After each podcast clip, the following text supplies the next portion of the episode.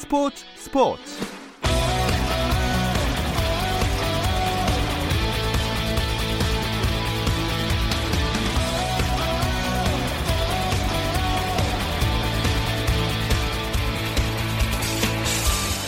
스포츠가 있는 저녁 어떠신가요? 아나운서 김종현입니다. 오늘 하루 스포츠계를 돌아보는 스포츠 타임라인으로 김종현의 스포츠 스포츠 출발합니다.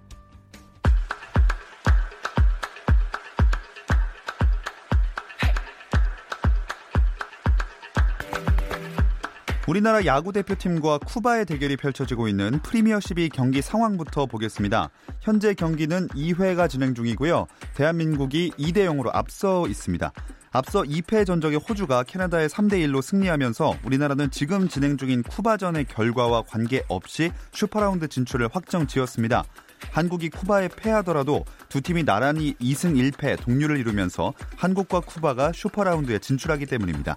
반면 한국이 3연승을 거둘 경우에는 동률팀 순위 규정에 따라 호주가 캐나다와 쿠바를 제치고 슈퍼라운드에 진출하게 됩니다.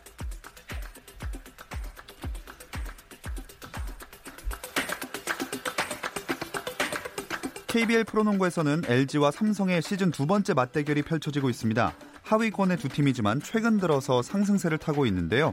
LG는 마이크 해리스의 영입 이후 2승 2패를 기록하고 있고 국내 선수들의 자신감이 살아났다는 점도 고무적입니다. 삼성 역시 홈에서 열린 3연전에서 2승 1패를 기록하면서 분위기 반전의 계기를 마련한 상황인데요. 현재 이 경기 4쿼터 삼성이 66, LG가 55점을 올렸습니다. 프로배구 V리그는 남자부 한 경기만 열리고 있습니다. 한국전력과 현대캐피탈이 만났는데요. 3세트 진행 중이고요. 1, 2세트 양 팀이 한 세트씩 나누어 가졌습니다. 현재 점수는 한국전력이 17대 16으로 3세트 근소하게 앞서 있습니다.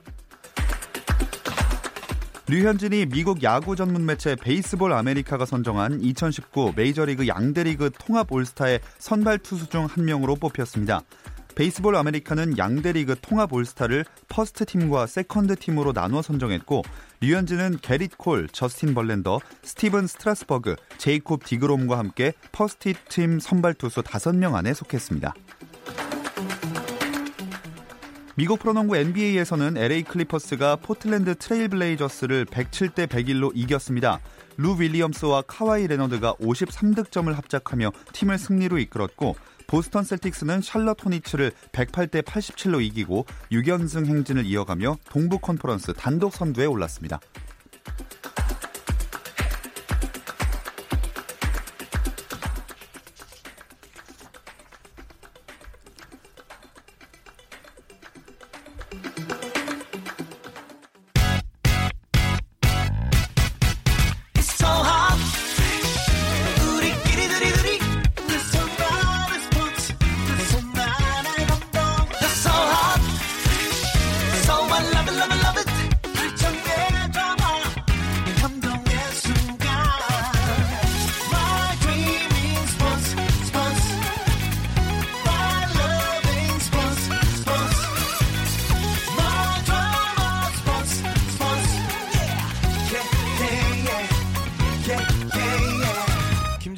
스포츠 스포츠.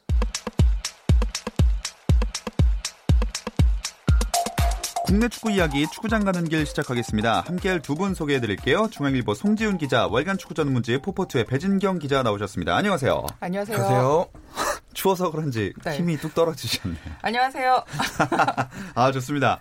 어, 먼저 대표팀 이야기부터 해볼게요. 벤투호의 11월 A매치 선수 명단이 발표됐죠? 네.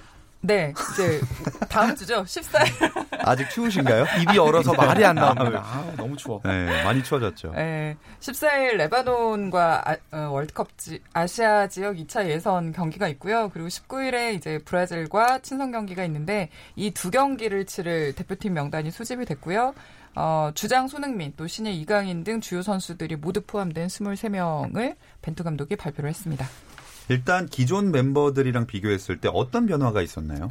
어, 우리 대표팀의 뼈대라고 부를 수 있는 그 주축 선수들, 방금 이제 배진경 기자도 다 얘기해줬던 그 뭐 손흥민을 비롯한 그 선수들 다 그대로 다 들어왔고요. 네. 뭐 많이 안 바뀌는 벤투 감독의 그런 이렇게 성격적인 특성 이번에도 잘 나왔고 미드필드진에서 좀 주목할 만한 변화가 있었는데요. 백승호, 이동경, 이재익, 우리 수비수 이재익 선수까지 네. 우리 대표팀에서 나이 순으로 가장 어린 우리 후배들, 동생들 이번에 명단에서 한꺼번에 제외가 됐고 러시아 월드컵에도 나왔던 베테랑 미드필더 주세종 선수가 음. 포함이 됐습니다. 이 아무래도 이 레바논전 원정에 대한 부담이 좀 큰 그런 경기고 또 브라질과의 경기 쉽지 않잖아요, 당연히. 네. 이런 경기에서는 아무래도 좀 노련미를 앞세운 그런 선수들이 필요하다라는 벤투 감독의 구상 그리고 또 일부 선수들의 부상 이런 것들이 이제 음. 더해진 결과로 보입니다. 근데 25명이 아니라 23명만 선발한 이유는 뭐라고 보시나요? 그 원래 그 AFC에 제출하는 엔트리는 23명이 정원이고요. 네. 이제 벤투 감독의 경우에는 이 23명 엔트리에 추가 자원이죠. 그러니까 혹시나 있을 부상에 대비한 어 그 보강 자원일 수도 있고 혹은 유망주를 함께 훈련에 참여를 시켜서 이 선수의 성장 과정을 한번 직접적으로 확인을 해보는 그런 시간도 갖고 했었는데요. 이번에는 그 추가 자원을 뽑지 않은 거고요. 음. 그 앞에서 송지훈 기자가 언급을 했다시피 그 레바논과 브라질을 상대하는 이 2연전에서는 사실 정예 멤버들, 그러니까 말 그대로 주요 선수들 모두 다 이제 투입을 할 의지를 갖고 있기 때문에 음. 추가 자원보다는 이 선수들로도 충분하다고 판단을 한 것 같고 벤투 감독이 그 기자회견에서 밝힌 바로는 그 우리 이번에 대표팀을 소집하기 전에 그러니까 어, 다음 주 월요일이 될, 텐, 될 텐데요. 그 전 주말, 그러니까 이번 주말에 K리그 경기가 없잖아요. 그러니까 대표팀 명단 발표한 후에 그 경기를 치르면서 생길 수 있는 부상 자원이 발생을 할 만한 아, 그런 변수는 없습니다. 네. 그래서 사실은 어, 이번에는 그런 류의 어떤 변수가 크게 작용을 하지 않음, 않으므로 정예 멤버만 뽑아도 되겠다라고 어, 감독이 판단을 했다고 밝혔습니다. 음. 23명 중에서 그럼 선발로 출전하게 될 11명은 어떻게 예상하세요? 어유 뭐 그냥 마음 편하게 얘기할 수 있을 것 같아요. 예. 뭐 4-2-3-1 포메이션 쓸것 같고 네. 이번에는 그 그전 경기들과 좀 비교하자면 좀 다른 점이 보수적인 경기 운영이 필요한 두 경기거든요. 음. 이 레바논 물론 객관적인 경기력에서 우리보다 떨어지지만 그 홈에서 할 때 우리가 레바논 원정으로 가면 참 여러모로 껄끄러운 그런 팀이고 예. 또 브라질 같은 경우는 뭐 세계 최강 중에 한 팀이기 때문에 좀 보수적으로 4-2-3-1 쓸 것 같고요. 황의조 선수 맨 앞에 있고 뭐 손흥민, 이재성, 황희찬 이선에 있고 정우영, 주세종 선수 뽑았으니까 이제 써야겠죠. 그리고 김진수, 김영권, 김민재, 이용 그리고 골키퍼 김승규까지로 구성하면 아마 제 생각에 한두 명 빼곤 다 맞을 것 같습니다. 이쪽 저 저쪽. 한, 한두 명의 저는 약간 이견, 이견이 네네네. 있는데요. 이재성보단 남태희가 되지 않을까. 아. 벤투 감독이 남태희를 굉장히 좀 그. 그렇죠. 네, 뭐, 중용했었잖아요. 네, 네. 그 첫 경기에 대한 임팩트가 굉장히 강렬해서 한번 두고 볼까요? 주로 이런 거 내기하면 제가 집니다. 네, 제가 뭐 자신감은 없는데 일단 한번 내기를 해보는 걸로. 네, 네. 네, 어, 궁금하네요. 누가 이재성 선수와 또 남태희 선수 중에 누가 나오게 될지 한번 지켜보겠습니다. 어, 그나저나 손흥민 선수의 상황에 대해서 많은 분들이 걱정을 했는데 그래도 잘 이겨내고 있는 것 같아서 다행이에요. 네, 그 손흥민 선수가 소속팀의 프리미어리그 경기 에버턴전에 나섰다가 그 상대 안드레 고메스와 대결을 하던 중에 백태클을 했는데 그게 의도치 않게 이제 그 고메스 선수의 발목 골절 부상에 영향을 끼친 직접적인 요인이 되면서 생각보다 굉장히 좀 충격을 크게 받은 모습이었어요. 그 손흥민 선수가 막 울기도 하고 굉장히 좀 충격을 크게 받은 모습이어서 모두가 걱정을 많이 했는데 그 경기 사흘 뒤에 치른 챔피언스리그 지베지다 원정 경기에서 어, 다행히 선발 출전해서 두 골을 넣고 또 골을 넣은 다음에 카메라에 그 어떤 사과하는 세리머니까지 보여주면서 아, 이 선수가 심적으로는 굉장히 힘들었지만 그래도 잘 추스르고 일어나서 다시 또 자신이 해야 될 경기장에서 해야 될 몫을 제대로 하고 있구나. 또 벤투 감독도 사실 기자회견 당시 그런 얘기를 했거든요. 손흥민 선수와 고메스 선수 모두에게 어떤 불행한 일이 벌어졌지만 손흥민 선수는 어, 계속해서 앞을 향해서 나가야 되는 선수고 빨리 털어내야 된다라고 주문을 했었는데 어, 다행히 손흥민 선수가 좀 잘 회복을 해서 대표팀에 합류하게 되는 상황이 된 것 같습니다. 네, 정말 말씀해 주신 대로 다행스럽게도 잘 이겨내고서 대표팀에 합류해서 더 다행이라는 생각이 듭니다. 레바논 원정길이니까 그 현지에서 제각각 따로따로 소집이 되는 건가요? 일단 국내에서 뛰는 선수들은 같이 모여서 나가 조금 전에 그 축구협회에서 보낸 문자 보니까 아, 일요일 밤에 나가는 걸로 음. 지금 그렇게 결정이 됐는데 뭐 우리나라에서 뛰는 선수들은 모여서 나가겠지만 이제 유럽파 특히나 해외파 이제 이 선수들은 현지에서 바로 모이면 되죠. 그러니까 아마 동선 자체는 되게 복잡하게 그러나 해외파 선수 입장에서 본다면 그 비행 시간이라든지 시차라든지 이런 부분에 대한 부담감은 최소화되는 음. 오히려 유럽파 쪽으로 좀 더 여러 가지로 유리한 점이 있는 원정 경기가 될 것 같습니다. 자, 레바논의 피파 랭킹은 현재 91위입니다. 근데 그래도 아까 얘기 나왔지만 중동 원정이 아 이게 만만히 볼 게 아니잖아요. 뭐 중동하면 아무래도 시차라든가 날씨라든가 또 그라운드 사정이라든가 홈팬들의 열광적인 응원이 아무래도 우리와는 좀 극단적으로 좀 다른 부분이 있어서 부담스러운 게 사실이고요. 레바논 하면 이상하게 제가 송지훈 기자랑 계속 같이 레바논에 대한 얘기를 참 많이 하는 것 같은데 어, 네. 저희가 또 레바논과의 어떤 인연이 있습니다. 2011년 그 아시아 지역 예선 3차 네. 예선을 치르던 당시에 레바논 그 참사 현장, 현장에 저희들이 같이 아, 취재를 아. 갔었는데요. 기억나시죠? 심지어는요, 제가 그때 스포츠 스포츠 전화 연결이 있었거든요. 아, 네. 근데 전화가 세 번 끊어지고 결국은 방송사고로 끝났습니다. 하하. 그 경기장 주변에 총 들고 서 있는 군인들도 무서웠고 어. 장갑차 보는 것도 불쾌했고 네. 여러 가지로 경기 외적인 좀 그런 불쾌감들이 네, 많았던 맞아요. 그런 원정이었던 것 같습니다. 그래서 원정에서는 굉장히 좀 항상 어렵게 우리가 경기를 하고 전적 자체는 사실 레바논 원정에서 2승 2무 1패로 뭐 비교적 대등하다고 볼 수는 있지만 그 내용으로 보면 항상 좀 고전을 했던 음. 그런 경험들이 있어서 사실 이번에도 좀 경계를 해야 되고요. 벤투 감독 체제로 이번에 월드컵 예선을 치르면서 뭐 투르크메니스탄 원정 같은 경우는 2대 0으로 승리를 하긴 했지만 평양 원정에서는 사실 굉장히 우리가 고립되어 있는 상황에서 네. 무승부를 하고 왔잖아요. 확실히 원정에서는 우리가 원하는 경기력과 결과를 가져오기가 어렵기 때문에 음. 아, 이번에도 좀, 어, 좀 잘 선방해야 되겠다. 그리고 가능한 어, 승리를 가지고 와야 되겠다라는 생각을 좀 해봅니다. 네, 그래도 개인적으로는 북한 원정보다는 나은 원정이 아닐까라는 생각을 해봅니다. 아닌가요? 아니요. 아, 아무래도 익숙하겠죠. 저도 그렇게 생각을 아, 하고요. 예.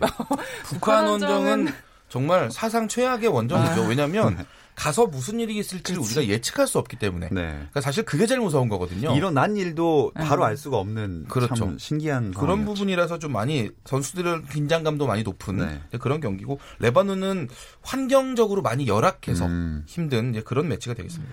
자, 레바논과 브라질의 A 매치를 치르게 되는데 그 일정을 자세하게 한번 짚어 주실까요? 네, 다음 주 목요일 14일 밤 10시에 레바논과 월드컵 아시아 지역 2차 예선 4차전을 치르고 19일 아랍에미리트 연합에서 브라질과 친선 경기를 갔는데 그 한국이 브라질과 대결하는 거는 2013년 10월 서울에서 열린 친선 경기였죠. 예. 그때 이후로 6년 만이고요. 이번 경기는 브라질 축구협회 초청으로 성사가 됐는데 뭐 세계적인 스타 네이마르는 이번에 햄스트링 부상으로 명단에서 빠졌지만 그 유럽에서 우승한 리버풀의 피르미누, 또 맨시티의 가브리엘 제수스, 또 바이에른 뮌헨의 필리페 쿠티뉴 같은 그 유럽 주요 리그에서 뛰고 있는 스타들이 이제 굉장히 많이 출전을 하기 때문에 아 포함이 되어 되어 있기 네네. 때문에 아 직접적으로 만나서 대결을 할 가능성이 굉장히 높습니다. 네. 아마 레바논과 또 브라질과의 A 매치 많은 분들이 기대하실 것 같습니다. 그리고 또 어, 한참 아우들의 팀인 17세 이하 대표팀도 이 월드컵 4강 신화에 도전하고 있잖아요. 우리 지금 언론사 중에 그 현장에 취재 가 있는 매체가 한 군데도 없거든요. 아 그래요? 통신사에서 지금 사진 기자만 어. 한명 가서 사진만 보내주고 있는데 조만간 제 예상으로는 우리 브라질의 또 우리 기자들 우르르 몰려가지 않을까. 우리 17세 이하 대표팀 선수들 너무 잘해주고 있어서 지상파에 편성이 됐더라고요. 음. 그 네. 역시 기대가 되고, 그렇죠. 예. 예. 기대가 되고 그 신태용 감독이 예전에 뛰었던 서정원 감독과 뛰었던 그 1987년 그리고 또 손흥민 선수가 주축이었던 2009년 이후로 이번이 세 번째로 이제 8강에 올라간 거고 역대 최고 기록이거든요. 음. 한번 더 이기면 새로운 기록을 쓰게 되는. 뭐 우리 20세 이하 월드컵의 그 감동이 아직 사라지지 않은 느낌인데 그 그렇죠. 세살 어린 동생들이 또 이렇게 잘해주니까 너무 행복합니다. 자, 이 4강 신화를 그 가를 8강전이 한일전이 근데 될 줄 알았는데 저 주변에서도 많은 분들이 한일전 했으면 좋겠다 했는데 일본이 아니라 상대가 멕시코로 결정됐어요. 그러게요. 일본이 올랐으면 저는 이겼을 거라고 생각을 했는데. 아, 네. 저도 그렇습니다. 네, 네. 왜냐하면 토너먼트에서 한일전이 벌어지면 한국의 승률이 상당히 무조건 우리가 편이에요. 이깁니다. 네. 공식인가요? 아, 공식은 아니지만 뭔가 심리적 아, 심리적인 확신을 갖고 있고요. 아무튼 뭐 아쉽게 일본이 떨어져서 정, 말 아쉬운데요. 그에 따라서 이에 따라서 한국의 8강 상대는 멕시코로 결정이 됐습니다. 이 멕시코 히스토리가 좀 재밌는데요. 예. F조에서 파라과이, 이탈리아에 이어서 3위를 했어요. 그러니까 3위면 음. 사실상 그러니까 본선 그러니까 토너먼트 직행한 팀은 아니고요. 네. 와일드카드로 이제 16강에 합류를 한 팀인데 사실 이 팀이 뭐 못했다라기보다는 그 화력이 굉장히 좋더라고요. 어. 그러니까 조별리그에서 9골을 넣었는데 조별리그에서는 사실 그 파라과이와 똑같은 그 다득점을 기록을 했던 팀인데 이제 전적 관리에서 조금 승점이 아쉽게 돼서 어. 그 와일드카드가 됐던 상황이었고요.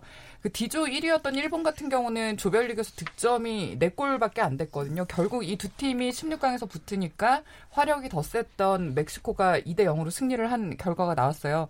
뭐 한국과 이제 우리가 8강을 치르게 됐는데 한국은 조별리그 3경기에서 5골을 넣고 5실점을 했거든요. 네. 그러니까 사실은 이 득점에도 좀 신중하고 어떤 전략적인 접근이 필요하겠지만 무엇보다 이 멕시코의 화력을 감당할 음. 수 있는 그 수비 조직력을 좀 한 번더 어, 정비를 해야 될 때가 아닌가라는 생각이 좀 듭니다. 네, 연령대가 어린 대표팀은 예상하기는 어렵긴 하지만 거두절미하고 그래서 결국 스코어 예측은 어떻게 하시나요? 우리가 일본을 만났어야 된다는 생각이 다시 한번 저 들고요. 네. 그러니까 이게 뭐 멕시코가 강하다는 그런 의미가 아니라 우리가 유럽이나 남미처럼 딱 스타일이 정해져 있는 팀들을 아. 만나면 그래도 우리 나름대로 이렇게 방식으로 잘 대처를 하는데 네. 그 이상하게 좀 북중미처럼 음. 애매한 이게 유럽도 아닌 것이 남미도 아닌 음. 것이 이런 스타일의 팀들을 만나면 좀 고전을 해요. 그래서 우리가 멕시코나 코스타리카 이런 나라하고 상대 전적이 좀 안 좋거든요. 음. 네. 아마 이번 경기도 아마 전체적으로 봐서는 그런 비슷한 맥락일 것 같은데 참고로 통계로 봐서 좋은 건 우리가 멕시코랑 세번 음. 만나서 세 번 다 1대1 무승부를 비겼는데 음. 그 중에 두 번은 승부차기까지 갖고 우리가 다 이겼습니다. 네. 그런 거를 감안해서 본다면 저는 우리가 이길 것 같고요. 2대 1로 이긴다. 2대 1. 네, 좀 취하는 그런 이제 배팅으로 갈 것 같고 승부차기까지는 가지 않는다. 어. 후반 막판에 한 골 들어간다. 어. 2대 1로 저는 생각하고 있습니다. 네, 거두절미를 전혀 안 하셨고요. 배진경 기자님은 어, 저는 근거는 거의 같은데 네. 저는 2대 2 무승부에서 연장전에서 승리를 어. 하자고 저는 좀 어, 기원을 하고 싶습니다. 2대 1에서 한 골을 더 실점하고 승부차기를 간다. 아, 아니요. 승부차기가 아니라 2대 2로 2대 2로 갔다가 연장전에서 아, 연장전에서 네, 득점한다. 네, 승부차기는 승부차기는 저도 원하지 아니군요. 않습니다. 네. 네. 아, 좋습니다. 2대 1과 3대 2네요, 결국에. 아, 그렇죠. 네. 네. 어쨌든 베트남에서는 그리고 박항서 감독의 재계약 소식도 전해졌는데 이 이야기는 잠시 쉬었다 와서 나눠보겠습니다.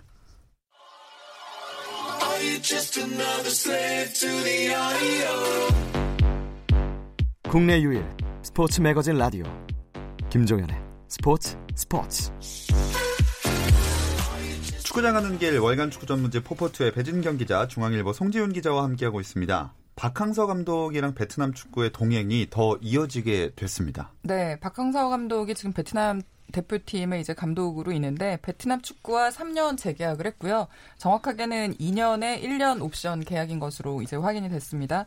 박항서 감독이 베트남 대표팀을 이끌고 지난해 아시안 게임에서 4강 진출의 성과를 냈고 또 동남아에서 월드컵이라고 불리는 스치키컵에서 10년 만에 우승을 했는데 특히 이제 결승에서 베트남의 숙적인 태고를 꺾었던 게 이 감독의 하이라이트였다고 음. 볼수 있을 것 같습니다. 뭐 우리로 따지면 월드컵 결승이라고 하긴 그렇고 네. 뭐 4강에서 네. 일본을 꺾고 뭔가 신화를 세운 그런 격이 아닐까 싶은데요. 아, 연봉도 이제 베트남 축구 역사상 최고 대우인 것으로 지금 확인이 되고 있고요. 뭐 비공개라고는 하지만 현지 언론에 따르면은 어, 그러니까 한 3배 정도가 뛰었다고 해요. 연봉 한 2억 어. 5천에서 7, 7억 정도의 네. 수준으로 지금 올랐다고 하고요. 뭐 단순히 축구 성적뿐만이 아니라 그 양국 간의 그 민간 외교관으로서의 역할을 좀 하고 있는 셈이어서 그 역할에도 또 특별한 기대가 실리고 있는 상황입니다. 네, 성지훈 기자님이 박항서 감독님이랑 좀 인연이 깊다고 들었는데 재계약을 미리 알고 계셨나요? 뭐 사실 재계약을 한다는 게 양쪽에서 합의가 된 거는 이미 협상 초기, 그러니까 음. 7월에 시작을 했는데 이미 그때 어느 정도는 양쪽에서 타협점이 만들어져 있던 그런 상황이었고요. 근데 이게 빨리 발표가 안 된 게 그 베트남에도 지금 모두가 박항서 감독에게 열광적으로 응원한다고 알려져 있지만 그 자리를 또 뺏고 싶어 하는 분들도 분명히 있어요. 음. 내가 더 잘할 수 있는데라는 음. 분들이 있어서 그분들 중심으로 좀 박항서 감독에 관련한 안 좋은 소문들 많이 나왔습니다. 어. 돈만 밝힌다, 뭐 다른 나라로 협상을 몰래 하고 있다 등등등 인신공격에 가까운 그런 그 기사들도 많이 나와서 그 시점에 그냥 재계약을 하면 이미지가 좀 뭔가 회복하지 않을 수도 있겠다라는 어려울 수 있겠다는 판단 때문에 좀 늦췄던 거고 이미 합의는 상당히 오래전에 됐고요. 그, 그 쉬는 동안, 그러니까 7월 달에 하다가 협상을 중단하고 이제 최근에 발표하기 전까지는 박항서 감독이 오히려 이영진 수석 코치 포함한 코치들 연봉을 좀 챙겨줬습니다. 음. 네. 내가 많이 오르는 것만큼이나 우리 코치들도 같이 올려달라 해서 그 부분에 대해서 오케이를 받았습니다. 어, 재미난 또 behind story가 있었군요. 아마 우리나라 벤투호와도 만날 기회가 있을까요? 사실 지난 3월에 친선 경기를 할 뻔했는데 이게 이제 그때 어 박항서 감독이 베트남의 올림픽 팀에도 지금 겸임을 하고 있는데 그 어, 올림픽 팀의 아시아 챔피언십 일정이 있었기 때문에 사실은 A 대표팀 간 경기가 이제 무산이 됐고요. 네. 어, 혹시 2차 예선에서 만날 수 있을까를 기대했지만 이번에 조편성이 이제 함께 같은 조에 속하지 않으면서 불발이 됐고 혹시 이제 최종 예선에 두 팀이 모두 진출을 한다면 최종 예선에서 혹시 만날 수 있는 가능성이 있지 않을까라는 생각이 듭니다. 네, 뭐 당분간 조만간에 만나기는 좀 어렵겠지만 음. 언젠가 한번 진짜 국가대표로 경기를 펼치는 모습을 볼 수 있었으면 좋겠습니다. 또 우리 예전에 그거 있잖아요. 우리 우리 대표팀하고 베트남 대표팀하고 친선 경기 한번 하기로 했다가 연기된 거 네, 있거든요. 맞아요. 그거 하나 적음해 놓은 거 있으니까 그걸 나중에. 예, 적당한 시점에 한번 친선 경기 한번 하는 것도 괜찮을 것 같습니다. 저금은 결국 소비하려고 예, 저금하는 거니까. 예. 이제 K리그 이야기로 넘어가 보겠습니다. K리그 1은 FA컵 결승이랑 A매치 때문에 3주 정도 휴식기에 들어가네요. 네, FA컵 이제 결승 1차전 주중에 있었고요. 모레 일요일에 2차전이 열리게 되고 우승팀이 탄생을 하기 때문에 K리그도 지금 리그 일정 멈추고 FA컵 챔피언의 탄생을 기다리고 있는 그런 상황입니다. 바로 이어서 A매치 휴식기가 넘어가게 되기 때문에 휴식기가 3주 정도 꽤 길게 잡혔습니다. 어, K리그 1은 뭐 우승팀, 강등팀 아직 딱 결정은 안 된 상황이죠. 어, 우승팀과 강등팀 모두 지금 거의 역대급의 예. 어떤 경쟁이 벌어지고 있고요. 시즌 대부분의 기간을 지금 전북이 선두를 유지해 왔다가 최근에 이제 파이널 라운드 돌입 후에 울산이 어 이렇게 뒤집어서 승점 예. 3점 차의 그 리드를 유지를 하고 있는 상황이고요. A매치 휴식기가 끝나면 37라운드에서 두 팀이 마- 바로 맞대결을 벌이거든요. 아마 이 경기가 그 어떤 그 우승컵의 향, 향, 향방을 알 수 있는 굉장히 좀 결정적인 경기가 되지 않을까라는 생각이 들고 강등권도 지금 말 그대로 난리가 좀 났습니다. 사실 35라운드까지는 어느 정도 윤곽이 좀 잡혀가는구나 싶었는데 예. 뭐 인천이 잔류를 하고 뭐 제주가 좀 굉장히 강등이 유력해 보인다라는 게 어떤 그 판도였는데 예. 지난 36라운드에서 인천과 제주가 맞대결을 벌여서 어, 사실상 승점 6점을 제주가 챙겨오는 그런 음. 효과가 생겼거든요. 인천을 제자리에 멈춰 세우고 제주가 따라 붙으면서 지금 10위부터 12위까지 3점 차로 완전히 다 좁혀져서 사실 남은 경기에서 제주가 다 이겨버리고 뭐 이 인천과 경남이 삐끗하면 이게 또 어떻게 될지 모르는 그런 상황이 됐습니다. 굉장히 좀 흥미진진한 상황에서 지금 중단이 됐거든요. 예. 이 3주 동안 각 팀들이 어떤 정비와 어떤 준비를 할지가 굉장히 좀 예, 관심이 네. 쏠리고 있습니다. 진짜 초조할 것 같아요. 10위 인천이 30점이고 11위 경남이 29점, 12위 제주가 27점.